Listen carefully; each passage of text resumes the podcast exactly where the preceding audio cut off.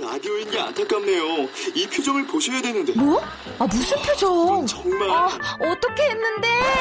KBS 라디오 7개 채널에서 제공하는 최고급 정보들을 사진과 기사 그리고 영상으로 확인하실 수 있습니다. 읽는 라디오 KBS 라디오 홈페이지 라디오.kbs.co.kr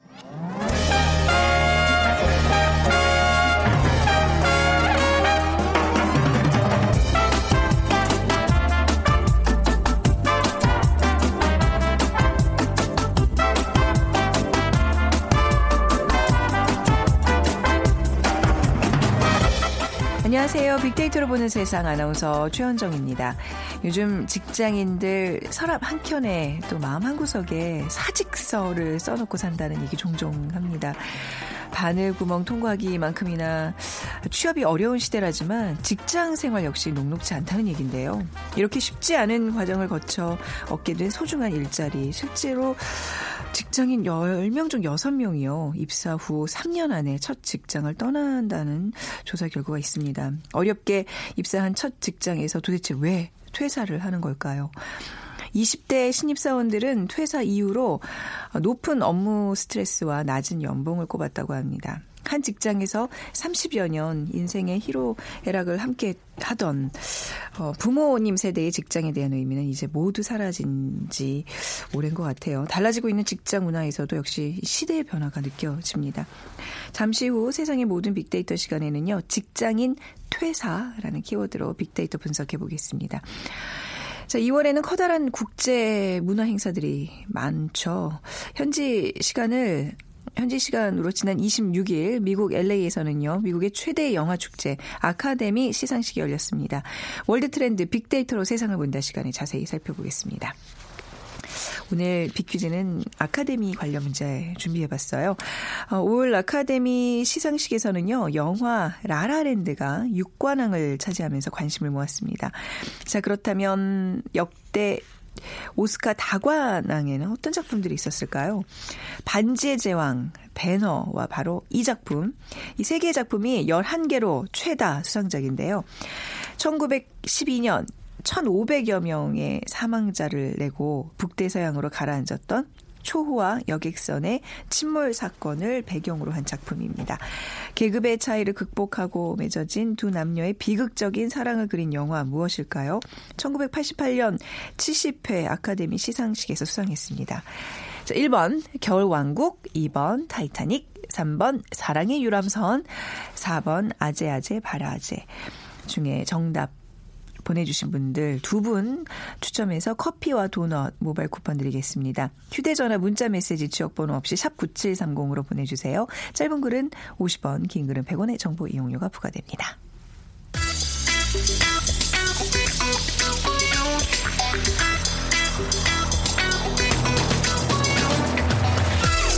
오늘 여러분이 궁금한 모든 이슈를 알아보는 세상의 모든 빅데이터 연세대 박희준 교수가 분석해드립니다. 네, 연세대학교 산업공학과 박희준 교수 모셨습니다. 어서 오세요, 교수님. 네, 안녕하십니까. 교수님은 지금 학교 이제 들어가신 지 몇 년 되신 거예요? 지금 직장은 이제 13년이 됐고요. 어. 교수 생활을 시작한 지는 17년. 그러니까 음. 17년 동안 저도 직장을 두 번 옮겼네요. 어, 마음속에 음, 사직서를 이렇게 품고 계셨던 적도 있으세요? 있었던 것 같아요. 어. 그리고 어, 직장을 또 옮기려고 스트레스 때문에 고민해 본 적도 있었고요. 네. 자, 이제 오늘 뭐 퇴사하는 직장인들 얘기인데요. 첫 직장에 입사한 이후 아주 생각보다 좀 짧은 시간에 이런 결정들을 내리는 것 같아요. 네. 요즘 그 KBS 인기리에 방영되고 있는 김과장이라는 네. 드라마를 보면은 어, 나는 평생 꿈이 없었다. 하지만 입사를 하고부터 꿈이 생겼다. 네. 퇴사의 꿈. 뭐 이런 아, 그런 대사가 예, 나옵니까? 그 드라마 네. 제가 광고 문구를 본 적이 있는데 네. 에, 지난 23일 취업 포털 잡코리아에 따르면 지난 16일부터 20일까지 남녀 직장인 1,321명을 대상으로 설문 조사를 했습니다. 그첫 직장을 그만뒀다고 답한 1,250명 가운데 음. 3년 차 미만인 직장인이 62.2% 그러니까 직장 첫 직장을 그만두는 것이 대부분 10명 중에 26명은 3년 안에 네. 직장을 퇴사하는 것으로 조사가 됐습니다. 뭐 좀 더 이렇게 예. 짧은 기간에 또 퇴사하는 사람들도 있을 거 아니에요. 그렇죠. 네. 구체적으로 이제 6개월 미만이 한 8.3% 네. 되고요. 6개월에서 1년 미만이 13.7%, 1년에서 2년 미만이 25.7%, 그리고 2년에서 3년 미만이 14.5% 이런 비율로 나타나고 있습니다. 아, 어떻게 어떻게 들어온 직장인데 이렇게 빠른 시일 안에 퇴사를 결정하는지 이 퇴사에 이유가 있을 거 아니에요. 그러니까 네. 첫 직장 퇴사 이후 가장 높이 꼽은 것이 업무 스트레스거든요. 음. 그래서 업무 스트레스가 16.7%로 높았고요. 그다음 이어서는 이제 연봉에 대한 불만 13.3% 정도 됐고 그리고 좀 더 자기 개발을 하고 싶어서 좀 더 공부를 하고 싶어서라고 대답한 응답률이 12.4%. 네. 그리고 경력 관리를 위해서라는 대답이 12.2%, 상사 동료에 대한 불만이 11.1%, 그리고 기대했던 일을 배우지 못하고 단지 잡무만 하는 것 같아서라는 응답이 14.4%가 나왔는데요. 네. 우리가 보통 이렇게 이직을 살펴보면 직무 만족도와 이제 조직 몰입도가 떨어질 때 이직이라는 것이 나타나게 되는데 네. 직무 만족도는 일이 주는 만족감이죠. 본인에게 주어진 일이 주는 만족감이고 조직 몰입도는 그 직장 내에서 관계에 좀 더 이제 상관관계가 높은 그런 변수를 볼 수 있는데 그러니까 이 지금 여러 가지 이 이유들을 살펴 보면은 일단 자신에게 맞지 않는 업무가 주어진 경우가 많이 있고요. 네. 또 다른 것은 그 직장 내에서 이제 관계가 어, 원만하지 않아서 어, 퇴사를 한 경우가 많이 있는데 근데 요즘 이렇게 저도 학- 대학생들을 가르치다 보면은 졸업을 하고 입사를 했다가 얼마 지나지 않아 퇴사를 하고 다시 또 추천서를 써달라고 하는 학생들이 꽤 많아요. 네, 네. 그래서 물어보면은 그러니까 입사를 했을 때 중간 관리자와의 관계가 굉장히 힘들다 하는 어. 얘기를 많이 합니다. 근데 그 부서장과의 이제 갈등 예, 같은 거죠. 그렇죠. 그래서 어 모르겠어요. 최근에 이제 굉장히 우리가 경쟁 사회로 접어들면서 어, 관계보다는 일을 음. 중심적으로 이렇게 조직이 운영되면서 중간 관리자들의 어떤 리더십 여기에도 조금 문제가 있지 않나 하는 생각도 해봅니다. 음, 일종의 글쎄요 세대 차이 같은 것도 있지 않나요? 요즘 아이들의 성향이 굉장히 좀 그렇죠. 특이하잖아요. 요즘 네. 이제 40대, 50대들이 지적하는 것은 어, 미래를 위해서 좀 현재를 견디는 그런 인내심이 우리 20대가 좀 부족한 것이 아닌가 음. 네. 하는 생각도 들고요. 그 다음에 최 근에는 이제 뭐 SNS라든가 모바일이 발달하면서 그 직장에 대한 그리고 직장 내에서 주어진 업무에 대한 그 업무를 처리했을 때 주어지는 보상에 대한 많은 정보들이 공개가 되어지고 있어요. 네. 그래서 이전에는 그 고용인과 피고용인 간의 정보의 비대칭성이 있었죠. 누가 음. 어떤 일을 하고 그 일을 할 때 얼마를 받는지에 대해서 서로 비교가 어, 정확하게 불가능한 그런 시대였는데 최근에는 그런 비교 가능한 정보들이 많이 이제 온라인상에 떠돌면서 음. 네. 어, 자기가 하고 있는 일에 대한 만족감 그리고 그 일을 하면서 받는 보상에 대한 만족감 이런 것들이 점점 떨어지고 있지 않나 음. 네. 그런 생각도 좀 해봅니다. 그러니까 이제 어떤 비교 가능해지면서 상대적 박탈감이 커진다. 그렇죠. 근데 뭐 지금 앞에서 얘기했던 뭐 업무 스트레스, 상사 동료에 대한 불만, 기대했던 일을 배우지 못하고 있는 것 같다. 이런 류의 이제 이유들은요. 그 저도 다 겪었고 교수님도 다 그렇죠. 충분히 이겨내야 되는 저도 직장 상황인데. 생활을 해보니까 근데 시간이 지나면 또 해결될 네. 음. 수 있는 일이 대부분인데 그것을 이제 견디지 못하는 경우가 많이 있는 것 같아요. 네. 그렇다고 마냥 또 우리 젊은 사람들 그 성향을 이해 못하면서 견디라고 강요할 수도 없는 노릇이고요. 그렇죠. 네. 사실 우리 사회 이제 종신 고용이 네. 오랫동안 그 문화로 자리 잡고 있으나 최근에 그것이 이제 파괴가 되면서 굉장히 업무라든가 직장이 이제 파편화되는 그런 네. 이제 모습을 보여주고 있는데 사실 미국 같은 경우에는 이제 종신 고용 같은 거는 좀 생각하기 힘들고요. 음. 그 대신에 이제 프로젝트 베이스로 직장을 옮겨 다니는 경우가 굉장히 많이 아, 있어요. 네, 네. 그러다 보니까 자기가 가지고 있는 기술이나 지식이 최적화돼서 사용될 수 있는 업무를 접하고 네. 그 업무를 갖다 수행하면서 이제 성과를 만들어내는 그런 모습을 보이게 되는데 그래서 생산성이 굉장히 높죠. 음. 근데 이렇게 에, 자기에게 맞는 일을 찾아다닐 수 있는 환경이 만들어지는데 그거는 이제 노동시장 유연성이라고 얘기하는데 네. 사실 우리나라는 그것이 굉장히 떨어지는 편이에요. 음. 노동시장 유연성 얘기하면 보통 기업들은 이제 해고를 먼저 생각하게 되는데 네네. 그런데 우리도 선진 사회처럼 그런 노동시장 유연성이 확보가 되려면은 일단 나에게 맞지 않은 일이어서 나에게 음. 맞는 지 않은 직장이어서 그 직장을 그만뒀을 때 나에게 맞는 일을 찾을 수 있는 기회가 쉽게 주어져야 되거든요. 음. 그래서 꾸준하게 어떤 일자리가 만들어져야 되고 새로운 일자리에서 필요로 하는 그런 기술, 지식들을 재교육할 수 있는 그런 이제 음. 제도가 잘 만들어져야 되는데 아직은 우리는 그런 현실은 좀, 좀 멀리 느껴지는 것 같아요. 우리 이제 기성세대들 부모님 세대 특히 이제 평생 직장이었잖아요. 예. 뭐 이직, 전직 이런 단어 굉장히 낯설게 아마 느껴지시는 세대인데 그런 세대들이 봤을 때 요즘 젊은 사람들은 이렇게 잦은 이직 좀 불안하게 분명히 바라보실 것 같습니다. SNS 사용자들은 직장에 대해서 어떤 생각을 갖고 있나요? 예, 직장이라는 단어로 지난 한 달 동안 네. SNS 사용자들의 그런 반응을 좀 살펴보니까 아, 긍정적인 견해가 43%, 음. 삼- 그리고 부정적인 견해가 37%, 나머지는 이제 중립적인 견해였고요.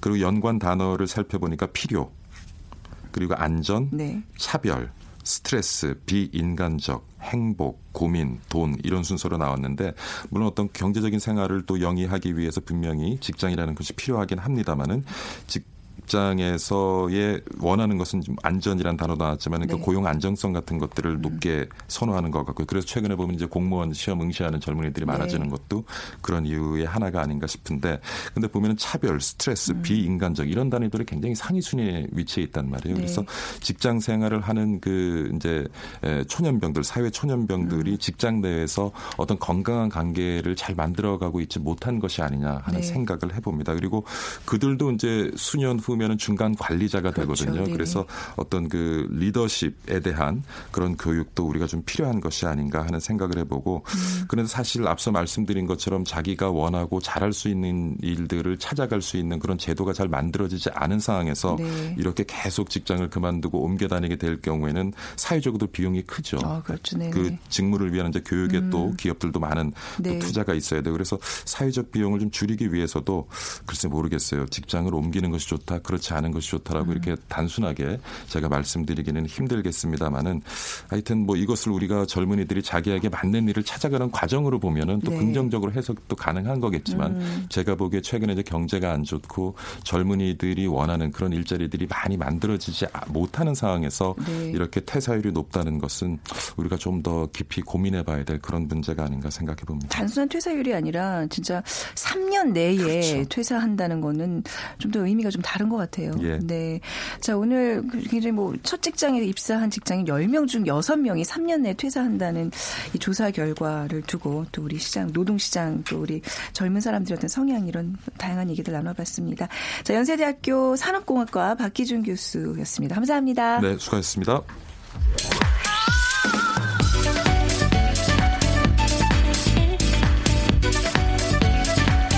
월드 트렌드 빅데이터로 세계를 본다. 르몽드 디플로마티크 임상훈 기자와 빅커뮤니케이션 전민기 팀장이 분석해드립니다. 네, 임상훈 기자, 전민기 팀장 두 분 나오셨습니다. 안녕하세요. 반갑습니다. 아, 전 팀장님 빅퀴즈 다시 한번 좀 부탁드릴게요. 네. 올 아카데미 시상식에서는 영화 라라랜드가 6관왕을 차지했습니다. 어, 역대 오스카 다관왕은 어떤 작품인지 봤더니 반지의 제왕 벤허 그리고 이 작품 이 세 개의 작품이 11개로 최다 수상작입니다. 1912년 1,500여 명의 사망자를 내고 북대서양으로 가라앉았던 초호화 여객선의 침몰 사건을 배경으로 한 작품이고요. 1998년 70회 아카데미 시상식에서 수상한 이 영화에는 계급의 차이를 극복하고 맺어진 두 남녀의 비극적인 사랑이 그려져 있습니다. 네. 어떤 영화일까요? 1번 겨울왕국, 2번 타이타닉, 3번 사랑의 유람선, 4번 아재 아재 바라 아재. 제가 아까 전에 1988년 70회 아카데미 시상식에서 수상한 영화라 그랬는데 네. 1998년입니다. 1988년은 24회 올림픽 경기 대회가 있었던 88 올림픽 할 때죠. 88 올림픽 전에. 자, 정답 아시는 분들 휴대전화 문자 메시지 지역번호 없이 샵 9730으로 보내주세요. 짧은 글은 50원, 긴 글은 100원의 정보 이용료가 부과됩니다. 아카데미 시상식 보셨나요? 어디 뭐, 그 시상식 이번에 직접 굉- 보진 않았어요. 굉장히 화제가 되고 있어요. 네, 저도 이제 뭐 뉴스를 통해서 봤는데 이번에 우선 어, 라라랜드가 여섯 개 부분에서 오스카상을 차지해서 화제가 됐고 우선 이번 저희 아카데미 시상식에 대해서 좀 간단히 먼저 설명을 부탁드립니다. 일곱 개. 부문일 네. 거예요. 어, 여기 네. 잘못 써졌네. 일곱 일곱 개 부분이요. 네. 네네. 아. 아, 그러니까 이 아카데미 시상식이 어, 원래는 국제 영화제가 아니죠. 근데 우리나라에 워낙 잘 알려져서 네. 마치 국제 영화제처럼 보이는데 아, 국제 영화제는 아니고 이제 그 미국 영 미국에서 상영된 영화를 대상으로 하는데 음. 워낙 이제 뭐 헐리우드 영화가 그 전 세계적으로 어, 워낙 강하지 않습니까? 그러다 네. 보니까 이제 국- 국제적인 관심이 많이 높아지고 있고 그러니까는 그 우리나라로 하자면은 네. 부산 국제영화제하고 대종상 시상식하고 다르잖아요. 전혀 성격이. 음. 근데 그 두 개로 비교할 수 있을 것 같아요. 그러니까 국제영화제는 아니고 어, 미국에서 어, 나온 그러니까 정확하게 말하면 미국 전역도 아니고요. 미국이 어, 미국에서 이제 이 저 아카데미 어, 시상식이 열리는 곳이 이제 LA 아니겠습니까? 네. LA에서 전해 어, 12월 31일까지 어, 적어도 한 상영관에서 어, 방영이 됐던 상영이 됐던 그 영화를 영화들이 대상이 돼가지고 네. 어, 11월에 이제 예비 투표를 거치고요. 1월 달에 이제 후보작이 대충 발표가 됩니다. 그리고 음. 야, 2월에 다시 한번 2차 투표를 하고 그 다음에 이제 2월이나 3월 중에 시상식이 열리죠. 총 어, 21개 부문에서 시상이 이, 주어지고요. 그다음에 네. 여기는 특징 중에 하나가 신인상이 없는 게 또 이채롭습니다. 신인상이요? 네. 다른 영화제에서는 신인상이 아 신인 배우상 배우상 같은 거. 네. 그 라라랜드가 여섯 개 부문이 많네요. 그 작품상이 마지막에 취소돼서요. 여섯 개 부문 수상이 맞다고 합니다. 다시 좀 정정을 하고요. 에, 에, 저기 아카데미 시상식에 대한 SNS 반응 좀 살펴볼까요? 네, 지난 한 달 동안 언급량이 한 36,845건 정도 언급이 됐는데 네. 아카데미 시상식에 대한 언급량 자체는 어, 한 2, 3일에 몰려 있고요. 오히려 라라랜드 언급량이 8만 건 넘어서 더 많은 관심을 받고 있는데 이건 아마 시상식도 물론 한몫했지만 라라랜드 영화 자체에 대한 그 어, 관심 자체가 뭐 한 달 동안 이어졌기 때문에 이건 고르게 분포되어 있는 면 이런 차이를 볼 수가 있습니다. 이 연관어 1위가 6관왕을 차지한 라라랜드고요. 어, 문라이트 이거 이따가 또 재밌는 이야기 드리겠지만 네. 어, 두 영화에 대한 이야기 그리고 그 밖에 수상작들, 작품, 배우, 감독에 관한 이야기 많이 거론되고 있고요. 인종차별에 대한 이야기도 많이 나오고 있습니다. 지난해 좀 논란이 되기도 했고 올해도 또 여기에 대한 이슈가 있는데 어, 올해는 트럼프 때문에 오히려 이제 인종차별 반대의 장이 되면서 음. 인종차별이라는 연관어도 함께 떠오르고 있는 음, 모습입니다. 네. 아까 말씀하신 것처럼 아카데미 시상식은 국제 영화는 아니에요. 미국 그렇죠. 내에서 예. 하는 미국 영화 대상으로 하는 시상식에는 그러니까 미국 영화업자하고 미국 내 영화단체 영화예술과학 아카데미 협회에서 이제 뽑는 거기 때문에 사실 국제영화제라고 할 수는 없는데 우리가 미국의 어떤 상업 영화를 많이 보다 보니까 여기 배우들 뭐 감독 그다음에 음악 이런 거에 관심이 많아서 전 세계로 생중계되고 있는 거죠. 네. 자, 이번 시상식에서 여섯 개 부문 라라랜드가 수상을 했습니다. 어떤 부분들 수상했는지 좀 쫙 살펴볼까요? 일단 그 남녀 주연상이 여기 이 작품에 주어졌죠. 네. 그러니까는 그 남자 주인공이 라이언 고슬링이고 여자 주인공이 그 엠마 스톤이 이제 주어졌는데 네. 그 원래 이 주인공이 다른 사람이었었다 그래요. 이제 여자 주인공 같은 경우 엠마 왓슨이 어, 원래 내정이 돼 있었는데 어, 다른 작품과 이제 겹치는 바람에 이제 그 고사해가지고 엠마 스톤한테 돌아왔는데 근데 저 엠마 왓슨 같은 경우에 지금 우리나라에서도 3월 달에 개봉, 개봉이 예정이 돼 있는데 다른 이제 여주인공을 맡고 어, 맡게 돼 있거든요. 그래서 이제 여, 여주인공이 이제 둘이 서로 바뀌게 된 경우 엠마 스톤은 그 작품에 그러니까 미녀와 야수라는 작품에 이제 그 배- 원래 그돼 있었는데 둘이 이제 바뀐 경우고요. 네. 나무주연상은 케이시 애플렉이 탔죠? 네. 그 네. 주연상이 네. 네. 제가 알기로는 그 뮤지컬 음악 그러니까 부문하고 드라마 부문하고 다른 걸로 알고 있는데 네. 아, 또 그게 또 분리가 돼 있나요? 예, 저는 어. 그렇게 알고 있는데 뭐 제가 확인은 해보겠습니다. 네. 근데 어, 작품상도 그렇게 분리가 돼 있는 걸로 알고 있는데 네. 뭐 어쨌든 그리고 이제 이 감독상을 그 다미언 샤젤이라는 감독이 받았죠. 네. 이 감독 같은 경우에 32살 나이로 그러니까 최연소 오스카 아, 감독상을 받은 또 그런 화제를 낳기도 했고요. 네. 아, 각본상, 그다음에 음악상, 주제가상. 근데 이제 음악상, 주제가상을 저스틴 허위츠라는 이제 그 작곡가가 또 그 멋진 음악을 남겨 가지고 이게 받았 는데 이 감독하고 그러니까는 다미안 샤젤 감독하고 저스틴 허위츠 어, 이 작곡가 음악가하고는 이미 그 앞선 다른 작품에서도 호흡을 맞췄었죠. 그 위플래시라고 이제 우리나라도 개봉이 됐었지 않습니까? 그 영화에서도 호흡을 맞췄던 아주 음악으로 멋진 영화를 만든 어, 두 어, 커플이죠. 네. 그 작품상은 문라이트, 남우주연상은 케이시 애플렉, 맨체스터 바이 더 씨에 나왔던 그리고 나, 여우주연상은 엠마 스톤 라랜드. 이게 지금 수상자 명단을 쫙 보니까 지금 제가 하는 얘기가 맞는 것 같은데요. 이게 계속 이렇게 좀 헷갈리게 하는 이유가 있어요. 이번에 그 아카데미 시상식에서 막 최악의 실수도 나오고 그죠? 네, 아마 생방송 보신 네. 분들은 깜짝 놀라셨을 네, 네. 거예요. 그래서 정말 이 시상식 사상 처음이자 최악의 해프닝이 발생을 했는데, 그러니까 아카데미 시상식의 어떻게 보면 최고의 상이라고 여겨지는 게 작품상이거든요. 네. 근데 이거를 발표하던 중간에 영화가 바뀌는 바뀌었어요. 해프닝이 네. 있었습니다. 그래서 작품상 후보에 뭐 여러 영화들이 올랐는데 처음에는 이제 라라랜드가 작품상이다 이렇게 해가지고 이제 네. 감독하고 배우 라라랜드 팀이 다 네, 올라가. 칠관왕이다 막 이런 네. 네. 그래서 감독이 이 상을 두 손으로 꼭 쥐어진 채 수상 소감을 발표하려고 하는데 네. 시상자가 아 미안하다 실수가 있었다. 아, 예, 예. 문라이트가 작품상의 수상작이다 이렇게 번복을 합니다. 그러니까 여기 올라온 사람들도 이게 뭐지 농담인가? 농담인가? 몰카인가? 뭐 어떻게 해야 될지 네. 몰라 하는 거죠. 네. 내려가야 되는 건지 다시 서 있어야 되는 건지 그런 상황이 있었고요.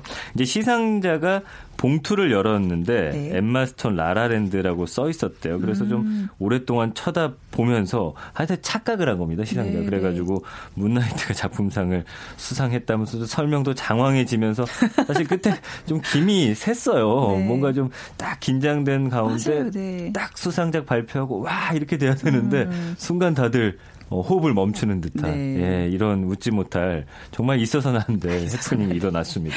종종 근데 이런 네. 일들이 일어나요. 그렇죠. 그렇죠. 자, 이게 음악을 함께 즐길 수 있는 영화, 뮤지컬 영화 라라랜드. 사실 좀 보셨어요, 두분 다?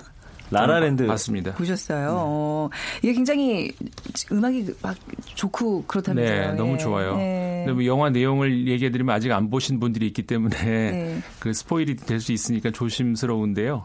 음악 자체가 너무 정말 멋져요. 멋지고 네. 그 앞서서 그 아까도 말씀드렸습니다만 위플래시라는 영화에서도 이제 음악이 너무 좋았지 않습니까? 네. 근데 그 영화가 굉장히 독창적이고 그 내용 자체도 굉장히 독창적이었다면은 이번 영화 같은 경우는 뮤지컬 이잖아요. 네. 어, 어떻게 보면은 전통에 굉장히 충실한 음. 그래서 이제 보신 분들은 아시겠지만 뭐 과거에 마치 진짜 그 40년대의 그 뮤지컬 전성 시대를 연성 연상시키는 그런 작품이에요. 그리고 아까 말씀드렸던 이 저 감독이 어 그러니까는 미국 전적으로 미국이 아니고 이제 미- 프랑스, 미국 이렇게 국적을 이중 국적을 가지고 있는 사람이거든요. 네. 두개 국어를 다 잘하고 그래서 그런지 몰라도 그 프랑스 뮤지컬적인 어떤 그런 요소들도 저는 느껴지더라고요. 음. 옛날에 그 쉘브르의 우산이라는 영화 있잖아요. 네네. 그 영화 같은 경우가 그 이제 뮤지컬 영화였는데 그 저는 이번에 그 라라랜드 보면서 그 굉장히 시간차는 커요. 이 두 영화 사이에 그, 그 근데 그 쉘브르 영화의 느낌이 굉장히 많이 나더라고요. 어, 네.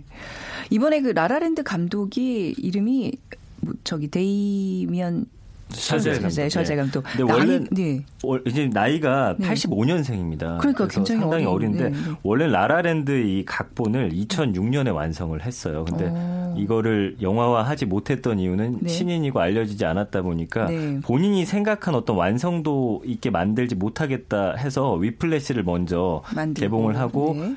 본인의 이름이 알려지니까 이제 음. 그때서야 원하는 배우를 캐스팅하고 또 아무래도 또 투자도 받아야 되기 네. 때문에 그러니까 10년 넘게 만에 이제 딱 개봉을 한 건데 숙성이 된 영화였군요. 그리고 위플래시를 네. 하면서 또 영화 어, 음악 영화에 대한 어떤 또 노하우도 더 쌓였을 거고요. 네. 이번에 그 뭐 좀 크고 작은 어떤 그 영화 관련해서 재밌는 이야기들이 많다면서요. 좀 알려주세요, 임 기자님.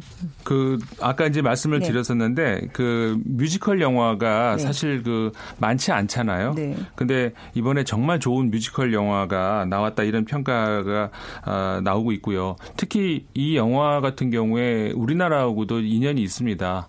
그 부산 국제 영화제에서도 상영이 됐었어요. 네. 그래서 이제 어, 부산 국제 영화제에서도 굉장히 그 좋은 호평을 받았던 그런 영화고 그리고 작년에 그 베니스 영화제에 그 개막작으로 음. 이게 또 이렇게 저 또 상영이 돼가지고 그 당시에도 굉장히 그 호평을 받았기 때문에 이미 그 아카데미 영화 이번 시상식이 나오기 전부터 어 국제적으로 굉장히 많이 알려지고 평가도 좋게 나오고 이제 그런 어 영화로 어 그렇게 이제 평가가 굉장히 독특 저 독특했고요. 그 다음에 우리나라가 미국보다 먼저 상영이 된 걸로 또 유명해요. 이틀 먼저 아. 앞서서 상영이 됐어요. 네네. 작년 12월이었는데 미국보다도 빨리 우리나라에서 이제 개봉이 된 영화라는 게또 어, 특이한 점이고 어, 뮤지컬 이게 이제 그 뮤지컬적인 어떤 영화로서 성공을 하면서 혹시 이게 앞으로 뮤지컬로 나오지 않을까 음. 그런 생각을 하시는 분들이 많이 있었는데 그럴 가능성이 있다고 합니다. 네. 그런 가능성들도 제작자나 감독이나 열어두고 있다고 하고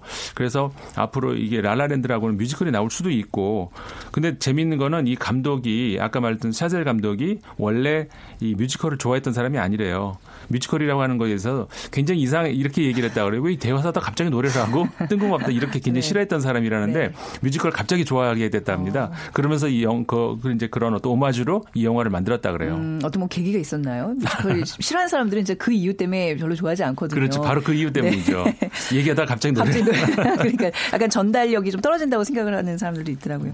이번 아카데미 시상식은 정말 가장 정치적인 시상식이었어요. 네, 예. 그렇습니다. 그래서 뭐 ABC 방송 영화 평론가인 피터 트레버스라는 사람이 유명한 사람인데 올해가 이제 아카데미 역사상 가장 정치적인 해가 될 거다라고 네. 말하는데 어, 이 시상식 진행을 맡은 사람이 코미디언입니다. 지미 키머리라는 사람인데 이 사람의 발언을 보면 이제 트럼프 대통령한테 고맙다. 그러니까 작년에 음. 오스카상에 인종 차별적으로 보였던 거 기억하냐? 그게 음. 올해는 사라졌다고 말하면서 비판하는 도중에 또 트럼프가 아직까지 SNS를 올리지 않았다라고 하면서 트럼프를 상당히 비난을 많이 했는데 네. 저는 오히려 이 아카데미 측이 좀 정치적으로 이번 사안을 활용한 게 아닌가라는 분석을 음. 해봤어요. 왜냐하면 2015년과 2016년에 남녀 주조연상 후보 20명이 전부 백인이었거든요. 네. 그러면서 비난을 상당히 음. 많이 받았는데 오히려 트럼프를 활용해서 음. 그 비난받던 걸 트럼프 쪽으로 돌려버렸단 말이죠. 음. 그래서 제가 볼 때는 아카데미 이 시상 그 측도 네. 아마 이번에 굉장히 정치적으로 이걸 이용한 게 아닌가라는 생각을 해봤습니다. 음, 그런 해석도 가능하겠네요. 네. 이번에 왜 스타들이 블루 리본을 달고 참석했더라고요. 저는 그 블루 리본이라고 해서 작은 리본인 줄 알았는데 손바닥으로 네, 티가 네, 다, 다 달고 네, 있었죠. 네. 네. 그래서 이게 이제 어떤 정치적 목소리를 내기 위한 거였는데 음. 여러 스타들이 이제 반이민 행정 명령에 항의해서 네. 이제 법적 투쟁을 불사한 미국 시민 자유 연맹 네. 이걸 지지한다는 의미로 파란 리본을 단 거거든요. 그래서 네. 이 단체가 어떤 단체냐면은 미국 내 모든 개인의 권리와 자유를 수호하고 보장한다 이런 목적으로 만들어진 데인데 트럼프 대통령이 반이민 그 행정 명령을 승인하면서 네. 어, 2,500만 달러의 기부금이 모일 정도인데 어쨌든 이 정책에 관한 반대 음. 의미로 이 블루 리본을 다 달고서 등장을 한 겁니다. 네, 어찌 보면 이런 이제 뭐 배우들 입에서 이런 정치적인 이야기들이 나오는 게 우리는 참 낯선 현상이잖아요. 그렇죠. 그거 보시면서 어떤 생각 드셨어요, 임 기자님은? 네, 이번에 그 영화를 보면서 이번 네. 영화도 역시 네. 굉장히 그 백인 중심의 영화라는 음, 느낌은 영화제가. 들어요. 네. 사실은 그런 느낌은 드는데 이제 그런 논란을 배제하고 음. 본다면은 어, 굉장히 그 저 여사님에도 불구하고 돈이 네. 많이 안 든 영화거든요. 네. 이번 네. 영화 같은 경우에. 이제 아까 저 팀장님 말씀하셨습니다만 그 전작인 위플래시 같은 경우에는 더, 음. 더 돈이 안 들었었고 그러면서 굉장히 저예산으로 정말 어떻게 이런 이렇게 멋진 영화를 만드나 싶을 정도로 그런 게 굉장히 저는 인상 깊고요. 음. 특히 이렇게 보신 분들 같은 경우에 이 하늘이 너무 아름답다는 음. 그런 이야기를 많이 하시거든요. 네. 근데 이게 그래서 CG 처리 아니냐 이런 얘기를 하시는데요. CG가 아니고 실제 그렇답니다. 실제 어. 그런 하늘을 찍었다 그래요. 굉장히 이 영화에 푹 빠져 계시는군요. 네, 전 정말 재밌게 잘 봤어요. 자, 오늘 아카데미 시상식에 대한 이야기 두 분과 나눠봤습니다. 좀 일찍 마무리할게요. 들려드릴 노래가 있거든요. 네. 어, 디플로마틱 그 임상훈 기자, 위피커뮤니케이션 전민기 팀장이었습니다. 감사합니다. 고맙습니다. 오늘 비키즈 정답은요, 타이타닉입니다. 3344님, 그리고 7253님, 영화에 대한 이야기, 어, 이렇게 적어주셨는데요. 두 분께, 어, 커피와 도넛 모바일 쿠폰 드리도록 하겠습니다. 아카데미 주제가상을 수상한 라라랜드의 City of Stars, 라이언 고슬링과 엠마 스톤이 함께 부른 곡 띄워드리면서 오늘 순서, 어, 분위기 있게 마무리하겠습니다. 내일 오전 11시 10분에 다시 찾아뵙겠습니다. 지금까지 아나운서 최현정이었어요. 고맙습니다.